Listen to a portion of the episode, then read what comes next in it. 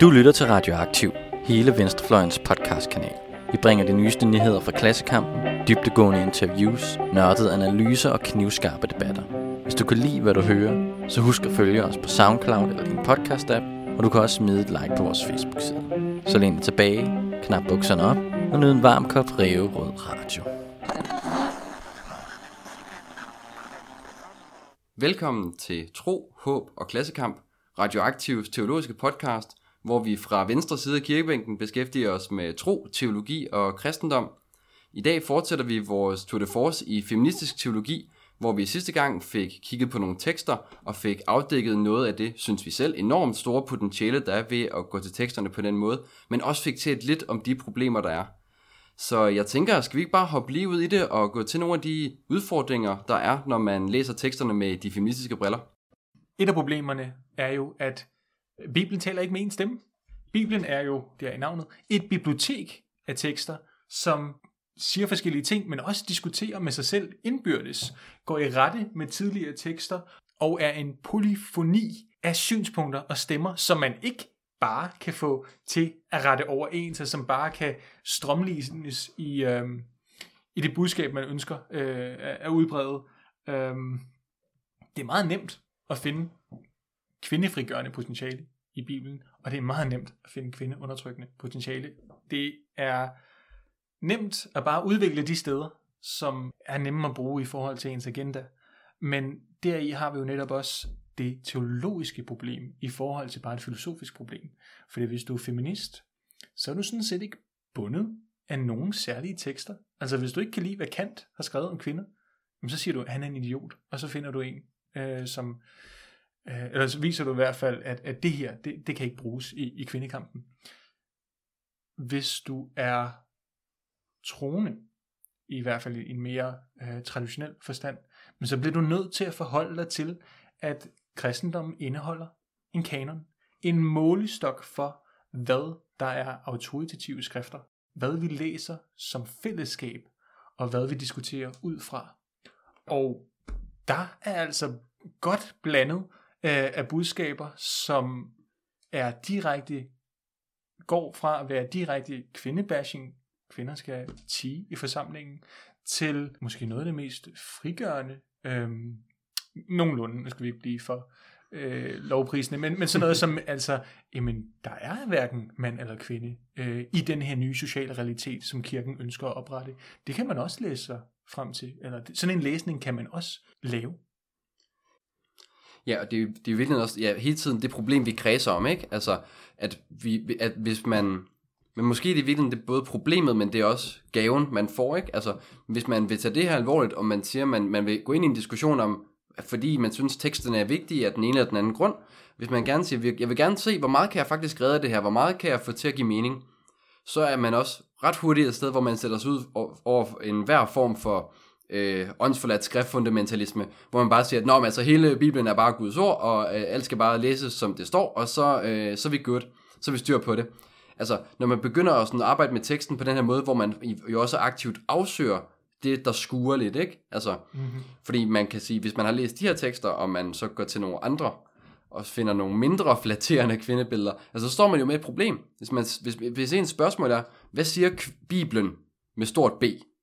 Hvad siger Bibelen om, om kvinder? Så øh, er Bibelen jo, som du siger, en polyfoni. Det er en, en samling af forskellige, super uenige stemmer.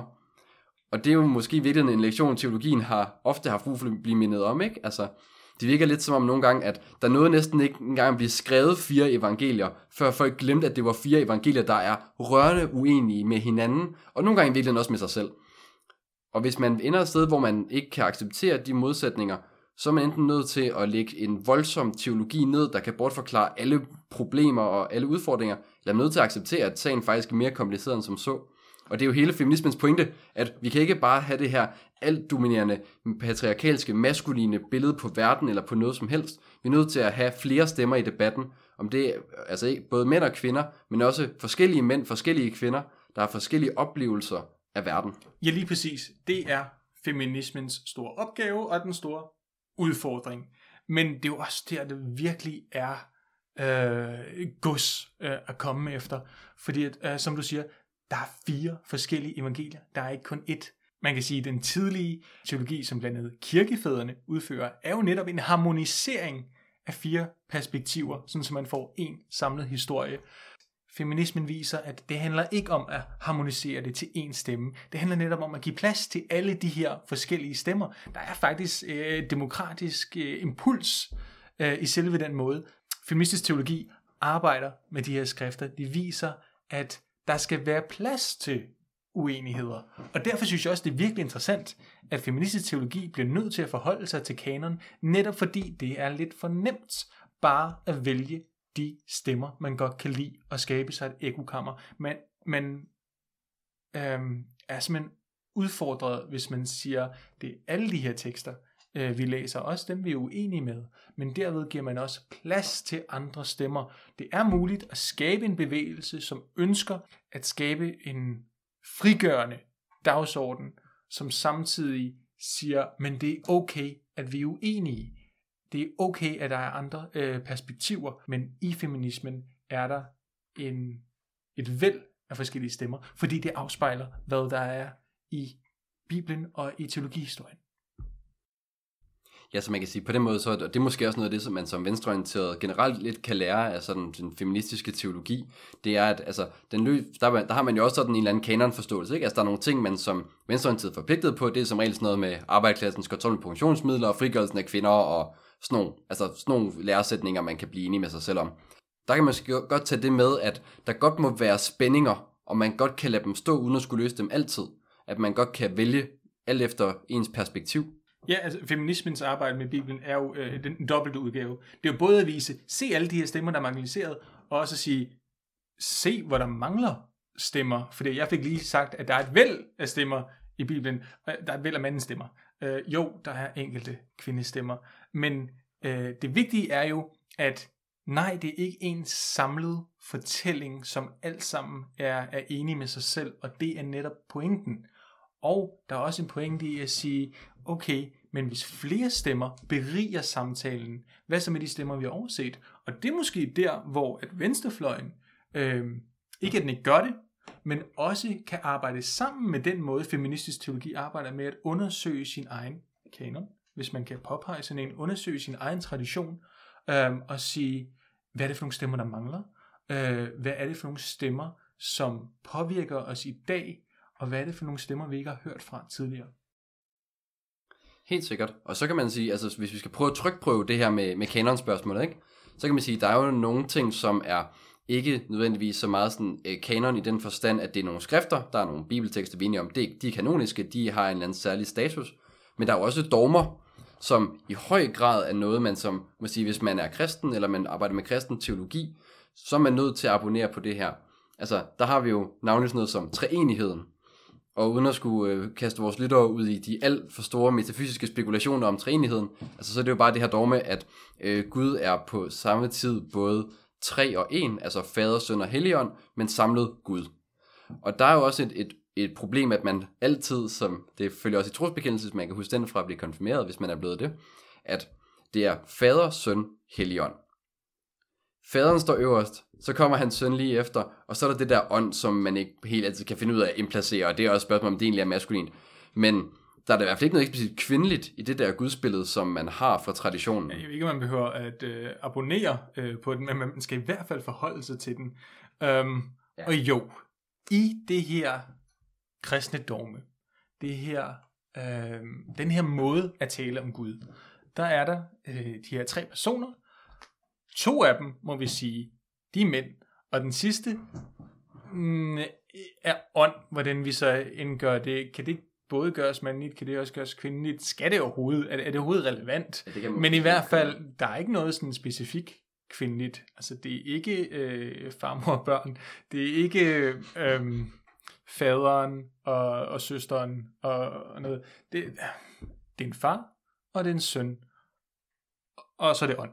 Det er og har været et problem for, hvordan den kvindelige troende kunne forholde sig, kunne spejle sig selv, kunne øh, blive bekræftet øh, i, hvem hun er, øh, med sådan et gudsbillede. Ja, man har jo faktisk ofte kunne finde altså, den meget eksplicite formulering, altså, hvordan kan en kvinde frelses af en mandlig frelser? Altså, hvis man siger, at Jesus Kristus er ham der fyren, der kommer for at frelse os alle sammen, så har man også sagt, ham der fyren. Og der i ligger problemet. Altså, hvordan kan man gøre det, hvis man... Hvordan kan man have et gudsbillede, der er, altså, er eksplicit ikke kvindeligt, som også er noget, der kan rumme kvinder? Altså, et bud er at forstå øh, træenigheden sammen med dogmet om, at Kristus på en gang er både sand Gud og sandt menneske. Altså, at pointen med træenigheden er Guds evne til at indoptage det, der er radikalt anderledes end ham selv. Hvis vi siger det klassisk set, må vi sige, at forskellen på menneske og Gud er uoverstigelig. Gud er hellig, mennesket er syndigt, og der er ligesom ikke nogen mulighed for, at de kan mødes. Men alligevel kan Jesus, der er både helt Gud og helt menneske, være med i Gudsbilledet, og på den måde give, sige, at Gud er faktisk i stand til at forandre sig og indoptage det, som er radikalt modsat det, han er i forvejen. Og det er jo sådan en tilgang til det. Noget andet er også, at man jo, mange feministiske teologer måske vil sige, at de der store øhm, metafysiske spekulationer, som ligger til grund for ideen om træenighed, at det er måske fordi, de kommer ud af en meget patriarkalsk forståelse af filosofi i forvejen. Så, det, så vi er faktisk igen lidt inde i den der, altså sådan, skal vi prøve at redde noget af det, eller skal vi afvise det og sige, at dets ophav er problematisk, og derfor giver det bare det, som dets ophavsmænd selv har forstået verden. Altså, der ved jeg ikke, hvor, hvor du vil placere dig. Jeg ved ikke, om jeg har lyst til at placere mig, men, men altså, hvis jeg skal forholde mig øh, til det her, så vil jeg hellere rise op for de måder, øh, feministiske forfattere har forholdt sig. Og der er en øh, måde at arbejde med det her dogme på, der siger, jamen hvor alt det kvindelige vi har glemt. Og så arbejder man meget med ånden. Ånden, som igennem Bibelen faktisk bliver karakteriseret øh, mere kvindeligt, vil nogen sige. Det er også problematisk, det kommer vi tilbage til. Men med, med feminine træk, at øh, det er nemmere, hvis man skal gøre ånd øh, til et køn, at gøre den feminin end, øh, en maskulin. Og der har vi så det feminine i, i gudsbilledet. Problemet er så, at så begynder vi at snakke om, hvad er feminint. Og det bliver tit en lidt karikatur af det feminine. Plus, at du har stadig problemet med, altså det er, det, det er ånden, som udspringer fra sønnen, og sønnen, udspringer fra faderen. Der er en eller anden form for rækkefølge, hvor at, øhm, sådan skal dogmet helst ikke forstås, men det er svært ikke at forstå en eller anden form for, hvem kommer først i det her. Og, og så får vi lige indpasset lidt feminint til sidst. Så øh, er der også det, man kan sige, men det her det er jo bare billeder. Det her det er jo bare øh, menneskelige billeder, som vi lægger over det guddommelige, som ikke er mandligt eller kvindeligt, men vi prøver bare at forstå, og det er så okay. Men så tror jeg, at man, de her kvindelige øh, teologer igennem tiden, i hvert fald sagt, virkelig underkender, hvor meget billeder betyder. Øh, Mary Daly, en af de tidlige øh, kvindelige øh, teologer, sagde jo, øh, hvis Gud er mand, er mand Gud. Eller hvis Gud er mandlig, er det mandlige Gud.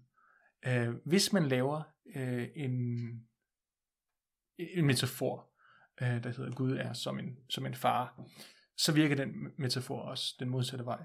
Øh, en far er ligesom en Gud. Og det er problematisk. Så det at sige, det er bare billeder, det, ja, det kommer fra den her tid i, øh, i verdenshistorien, eller det kommer fra, fra de her samfund, hvor man tænkte på den her måde, det kan vi godt abstrahere fra øh, så tror jeg, at man kommer til at underkende, hvilken magt billeder, symboler har over bevidstheden. Ja, for jeg, jeg, jeg tror, jeg, jeg vil personligt være tilbøjelig til at sige, at når, jamen, det er bare metaforik, eller sådan, den kan jeg forklare rent historisk, hvor den er kommet fra, og så kan jeg jo måske også eventuelt sådan, øh, prøve at tilføje den nogle lidt andre betydninger og sige, at det handler jo ikke om fader, det handler om forældre, det handler om forholdet mellem øh, forældre og børn, og, sådan, og no, noget, der principielt er godt kan være ikke kønnet. Altså sådan, simpelthen handler om nærhed og kærlighed og sådan noget. Men, men problemet er bare, at, at så ender vi igen i den her udfordring, at jo jo, men der er også kvinder ude i den virkelige verden, som vil sige, det er sygt privilegeret at sige, at man bare skal se ud over de maskuline metaforer. Og der har jeg jo nok også lyst til at sige, må ikke også det er min egen kønslige bias, der gør, at jeg har så let ved at sige, at den kan man jo bare se bort fra. Altså, der er virkelig sådan en, en god feministisk pointe omkring øh, repræsentation, som vi her kan blæse helt op på det store skala, og sige, hvis kvinder ikke er repræsenteret i gudsbilledet, hvad gør vi så? Altså, jeg har lyst til at sige, at man kan jo også øh, diskutere om, i hvor høj grad skal man forstå ham der Kristus som mand? Altså, det er mm-hmm. også en vej, nogen har prøvet at, at, gå. Altså, mange vil jo påpege, hvis vi kigger på græsk-romersk øh, maskulinitet omkring første århundrede, så er Jesus en elendig mand. Altså, der er ligesom sådan et par punkter, man gerne skulle skrive under på. Ikke? Man skal gerne være herre over et hus, man skal gerne have nogle børn, og man skal gerne gå ud og lave noget krig. Eller i hvert fald noget med noget vold.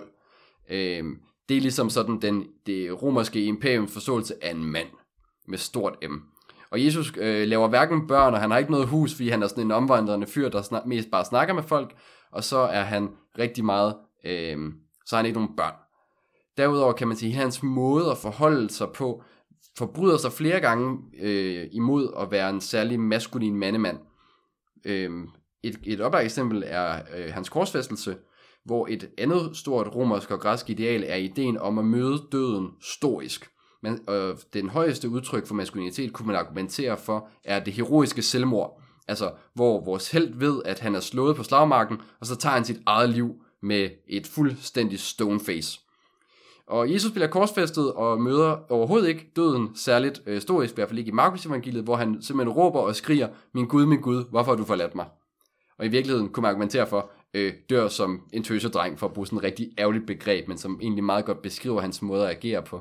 Altså, man kan jo godt begynde at diskutere, i hvor høj grad er det en, en senere tids tolkning, der er lagt ned over, øh, over Kristus her, og i hvor høj grad er det faktisk noget, der kommer fra, øh, fra teksten selv, og er der nogle andre perspektiver, vi igen kan prøve at finde frem til? Du har fuldstændig ret. Der er en pointe der i kristologien, øh, som det traditionelt hedder. Øh, noget, som også rigtig mange feministiske teologer har taget op. Der er en forholdsvis øh, entydig måde at forstå, øh, hvad betyder det at være mand på, øh, i, det, i det samfund, som øh, Jesus øh, lever i. Og det lever han ikke op til. Han er en dårlig mand. Han er en dårlig mandemand på den måde, at der er ikke meget styrke af ære. Der er ikke meget kontrol over sig selv, kontrol over sine omgivelser. Der er helt klart underminerende træk af, af, af maskulinitet. Der er en åbning op for, hvad betyder det at være mand øh, i de her tekster. Jo, men det er stadig mand. Der er stadig det problem, at det er ikke kvinden, der får plads, men det er manden, som igen har øh, rollen, scenen, og som på den måde kan inddrage kvinden. Manden først, og så kvinden. Øhm, det er ikke entydigt dårligt, men det er heller ikke entydigt godt. Og det, det tror jeg måske meget godt afdækker, at, med de her, at, at man kan sige, når vi kommer mere væk fra tekster, hvor der er noget fortolkningsrum, og til nogle dogmer, som nogle mænd på et tidspunkt har besluttet sig for, at det giver rigtig god mening. Og ikke fordi jeg skal sidde her og, øh, og begynde at anfægte træenigheden sådan øh, i 11. time, var jeg lige ved at sige. Men i hvert fald, så, så, så tror jeg, at jeg vil, jeg vil stå på mål for, at, at med de her, øh, den her, de her klassiske dogmer, at der er klart et større arbejde for at finde nogle nye måder at tænke det på. Altså, fordi man kunne også argumentere for, at, øh, sådan, at der er nogle kønslige perspektiver, som, som er i, i træenigheden, men der er jo også fraværet af øh, sociale perspektiver, som vi lidt var inde på, det vi snakkede om befrielsesteologi i sidste afsnit. Altså der fandt man jo så frem til, at man kunne tale om Jesus som en peruviansk bonde, eller som en sort mand, der er blevet lynchet. Altså der fandt man ud af at indsætte en social realitet i sådan et stort øh, metafysisk begreb, der nærmest per definition er blottet for det levede liv.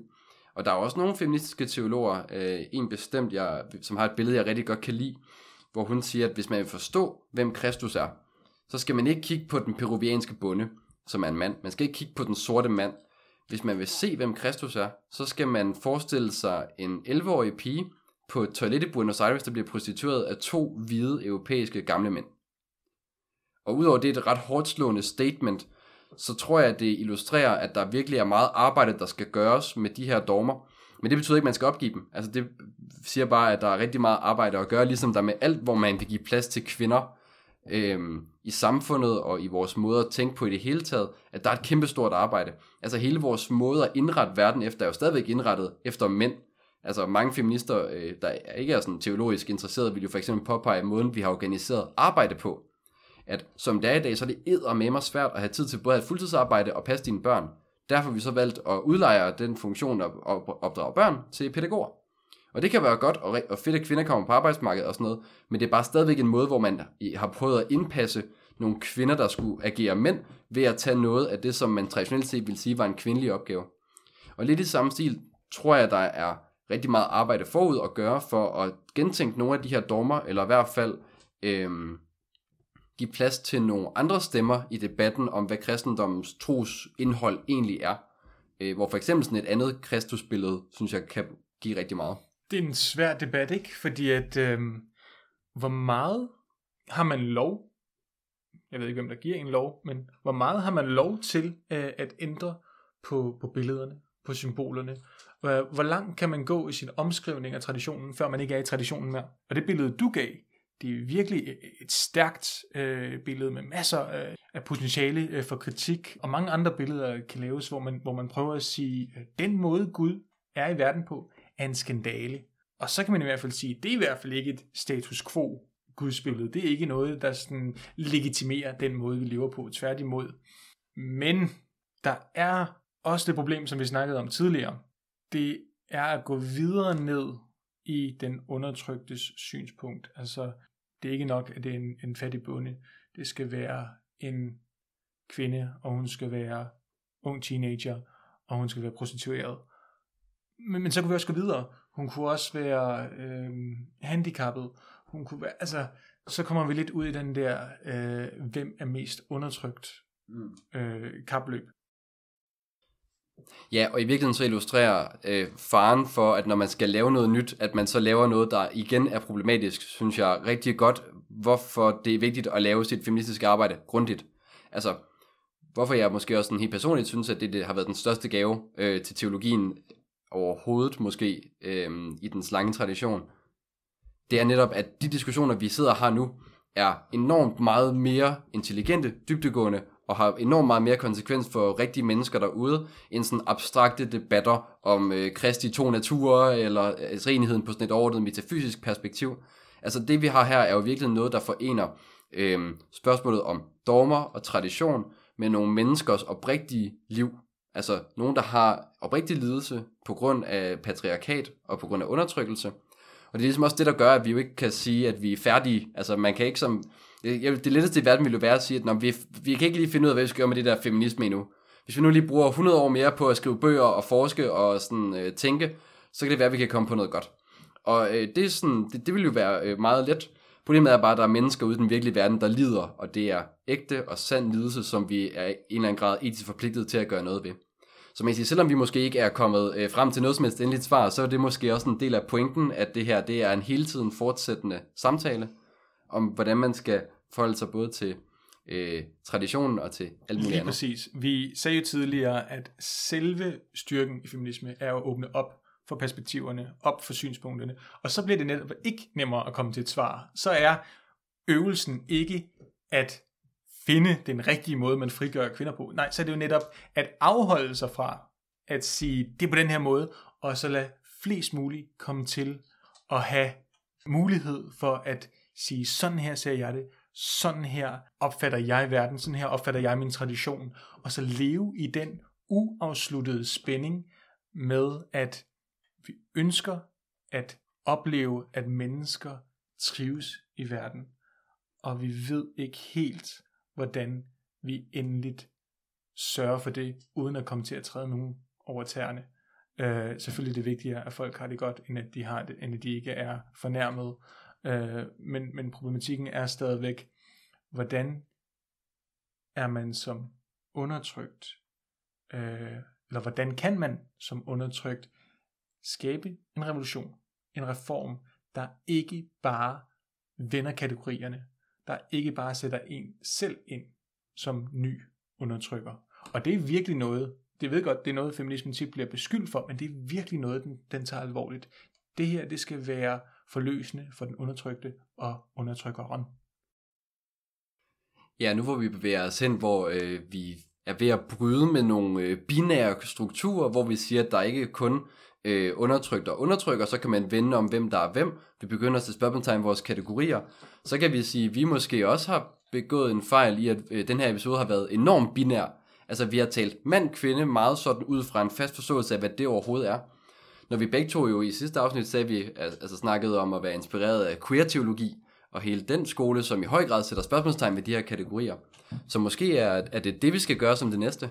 Så for at have denne her samtale på et niveau, hvor vi først kan introducere begreber for at sidenhen øh, problematisere dem, så er vi lidt blevet nødt til at sige, at vi opfatter mand og kvinde som de her to veldefinerede, aflåste størrelser, som vi bare kan operere med som, øh, som modsætninger. Altså det, det mener vi jo i virkeligheden ikke. Altså når vi, når vi snakker om, øh, hvad er det kvindelige synspunkt, så skal vi snakke om, hvad mener vi overhovedet med kvinde, og det er altså ikke så nemt som at bare gå til biologien. Der er mange flere perspektiver på, hvad mener vi, når vi siger øh, en feministisk teologi. Altså, hvad er det feminine? Hvad er det mandlige? Det er altså også ting, som feminismen selv øh, på sigt er blevet nødt til at slås med, og som vi også skal prøve at undersøge næste gang, hvor vi netop vil prøve at undersøge queer-teologien. prøver at dykke lidt ned i den, som netop prøver at opløse, hvad mener, altså forholdet mellem mand og kvinde. Hvad mener vi overhovedet, når vi siger mandligt, kvindeligt, som også bliver super spændende. Og øh, vi håber, I vil lytte med. Vi håber, I har nyt det her afsnit. Uh, hvis I har, så som altid, del det med nogen, og bed dem om at lytte med. Og så lyttes vi ved næste gang.